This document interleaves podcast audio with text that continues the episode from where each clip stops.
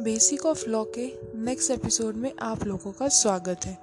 इस एपिसोड में हम जानेंगे कि इंडियन कॉन्स्टिट्यूशन के सोर्सेस कहाँ कहाँ हैं।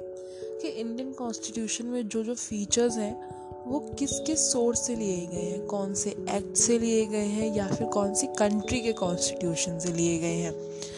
तो इन सब चीज़ों के पहले जानने से पहले, हम पहले ये जानते हैं कि हमारे लिए इंडियन कॉन्स्टिट्यूशन इतना ज़रूरी क्यों है? Because Indian constitution is the backbone of democracy in our country हमारे देश में जो डेमोक्रेसी है, उसकी बैकबोन ही इंडियन कॉन्स्टिट्यूशन है। और उसी ने हमारे देश में डेमोक्रेसी को संभाल के रखा हुआ है। It is like an umbrella of rights जो हमारा कॉन्स्टिट्यूशन है it is like an umbrella of rights जो हमारे सिटीजन्स को एश्योरेंस देता है कि वो एक फ्री एंड फेयर सोसाइटी में रह सके। इंडियन कॉन्स्टिट्यूशन इसलिए बहुत ज़रूरी है। इंडियन कॉन्स्टिट्यूशन से हमारे इत, हमें इतने सारे राइट्स मिलते हैं कि हम अपनी ज़िंदगी अपने तरीके से ईजिली आराम से जी सकें। और अगर हम बात करें, हमने जैसे लास्ट एपिसोड में जाना था कि इंडियन इंडियन कॉन्स्टेंट कॉन्स्टिट्यूशन को बनाया किसने था? कॉन्स्टिट्यूट असेंबली ने। और इसको बना के उसने तैयार कब किया था?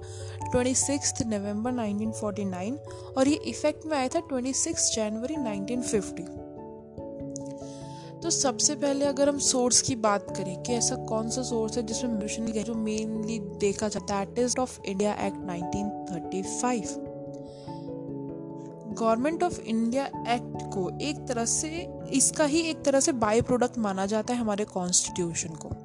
The constitution of India of 1950 is like a back by product of this government of India act 1935 उस टाइम पे ये लॉन्गेस्ट एक्ट था जो ब्रिटिशर्स ने पास किया था।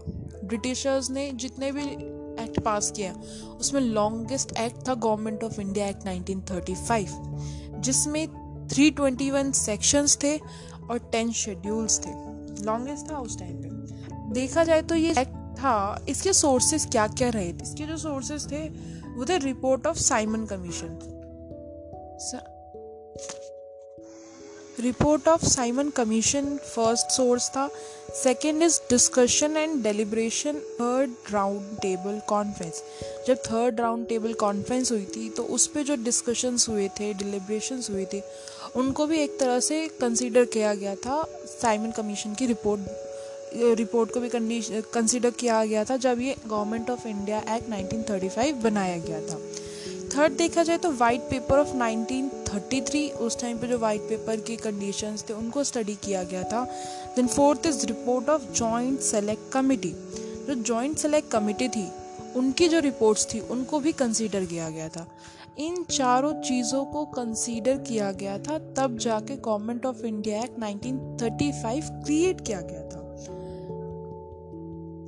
फिर है कि इस एक्ट ने सबसे पहले अबॉलिश किया था प्रोविंसेस डेराकी को। डेराकी मीन्स होता है a type of a government in which there are co rulers co rulers होते हैं उसमें। तो उन्होंने गवर्नमेंट ऑफ़ इंडिया एक्ट 1935 ने प्रोविज़न डेराकी खत्म कर दी। They started the and suggested the establishment of dyarchy at the centre उन्होंने centre में डेराकी की सजेशन दिए and they also suggested a federation of India जिसमें क्या होगा प्रोविज़न प्रोवि, जो प्रोविंसेस होंगे ब्रिटिश इंडिया के उनको पावर्स होंगी एंड प्रिंसली स्टेट्स को पावर्स होंगे मतलब बेसिकली इनको डिवाइड कर दिया गया था centre and state province state जो कॉन्सेप्ट है वो अब आया था बट उस टाइम पे प्रोविंसेस का कॉन्सेप्ट था ठीक है? This act establish the office of governor जो गवर्नर का पोस्ट है, उसको स्टैब्लिश किया गया था इसमें गवर्नमेंट ऑफ़ इंडिया एक्ट 1935 में। और जितने भी एग्जीक्यूटिव पावर्स थे सेंटर के एग्जीक्यूटिव पावर्स या अथॉरिटीज़ जितनी भी होती थी, वो सारी की सारी गवर्नर के पास होती थी। अब हम ये देखेंगे कि ऐसे कौन से फीचर्स हैं गवर्नमेंट ऑफ़ इंडिया के, जो हमारे इंडियन कॉन्स्टिट्यूशन में हैं। तो सबसे पहले बात आती है फेडरल लेजिस्लेचर की। गवर्नमेंट ऑफ़ इंडिया एक्ट में जो फेडरल लेजिस्लेचर था, उससे इंस्पायर होके हमारे में हमारे इंडियन कॉन्स्टिट्यूशन में फेडरेशन का सिस्टम लाया गया। तो उस टाइम पे जब गवर्नमेंट ऑफ़ इंडिया एक्ट 1935 आया था, उन्होंने टू हाउसेस का कॉन्सेप्ट बनाया था that is council of state and a federal assembly the council of state basically is the upper house जिसमें जो एक तरह से परमानेंट बॉडी होती थी, जिसका टेनर होता था three years and it is a composition of two sixty members जिसमें से 156 मेंबर्स रिप्रेजेंटेटिव ऑफ़ ब्रिटिश होते थे and 101 are from princely Indian states अब इससे क्या इंस्पायर करके बना था? इससे इंस्पायर करके बने हमारा राज्यसभा. हमारी Rajya Sabha is the upper house ठीक है?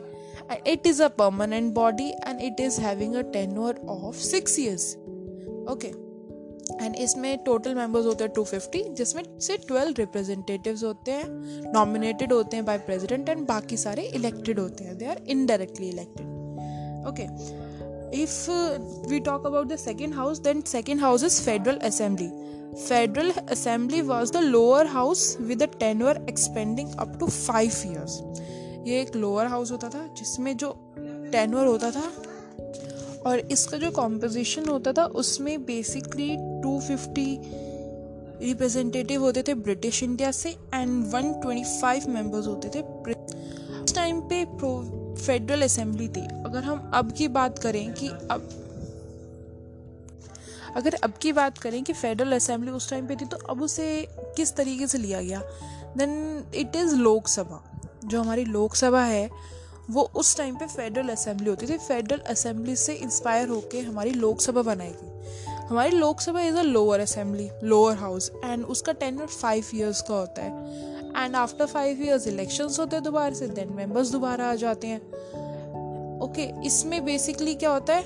आज के टाइम में टोटल जो मेंबर्स हैं वो हैं फाइव फोर्टी फाइव मेंबर्स ठीक है? तो ये उससे इंस्पायर हुआ हुआ है। अगर हम सेकंड चीज़ की बात करें कि क्या ली गई है तो दैट इज़ प्रोविंशियल ऑटोनॉमी कि जो गवर्नमेंट ऑफ़ इंडिया एक्ट में प्रोविंशियल गवर्नमेंट को रिस्पॉन्सिबल बनाया गया कि उनके जो प्रोविंस प्रोविंसेस में लेजिस्लेचर चल रहा है, उसके लिए रिस्पॉन्सिबल होगी प्रोविंस की प्रोविंस की गवर्नमेंट वो इसके लिए रिस्पॉन्सिबल होगी। उसके लिए बताया गया था ताकि जो वो अपने काम अच्छे तरीके से कर सके, बिना ब्रेक के, बिना एक्सटर्नल कंट्रोल और इनके वो काम कर सके।